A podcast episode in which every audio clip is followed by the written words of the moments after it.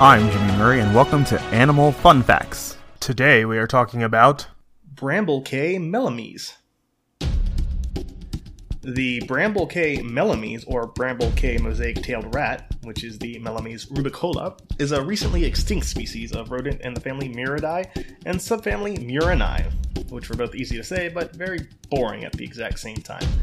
It was an endemic species of the isolated Bramble Cay. That means it was from Bramble Cay. It'd be like if uh, you said you were endemic to whatever Chicago. I think we get a lot, a lot of listeners from Chicago.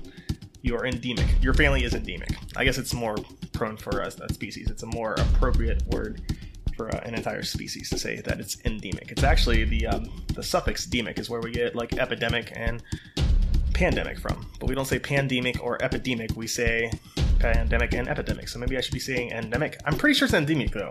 I took an AP environmental science course many, many years ago when I was a young man, and we said the word endemic. Somebody tell me if I'm saying demic correctly in the word endemic. And now we'll get back to Bramble Cay melomys. The Bramble Cay is a vegetated coral cay located at the northern tip of the Great Barrier Reef in Australia, which I've been to. It's a cool reef. It is a Great Barrier Reef. I think it's being downgraded to a good barrier reef though.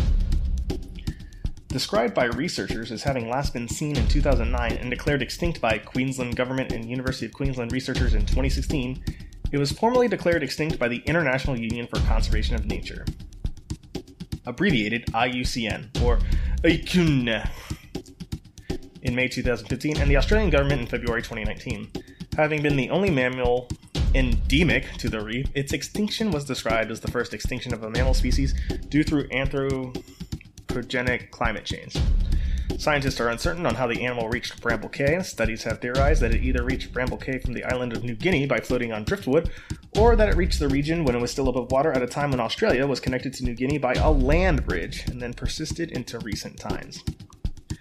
Melomys rubicola was relatively large for a mouse with a body length ranging from 14.8 to 16.5 centimeters, or 5 and 7 eighths inches to 6.5 inches. So, like half a ruler. That's a huge mouse. And a tail length between 14.5 and 18.5 centimeters, or 5 and 3 quarters and 7 and a quarters inch. Holy cow! Slash holy mouse.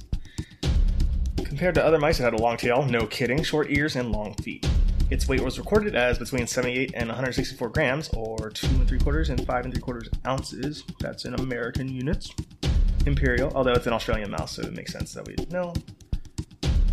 Why is it that we use the imperial system in America and none of the other English-based countries? That's, that's weird. Anyway, the tail, the tail was prehensile at the tip and covered with rough scales. That's pretty cool. The fur was reddish brown above and grayish brown below with black guard hairs on its back. It's a cool looking mouse.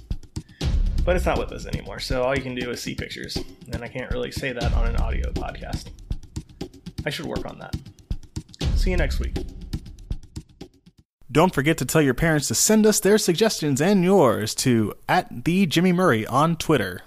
Thanks for listening to this show, and don't forget to listen to our other shows, the Kid Friendly Joke of the Day and the Dinosaur Fun Facts. Keep learning. End credit theme is Winner Winner by Kevin MacLeod of Incompetech.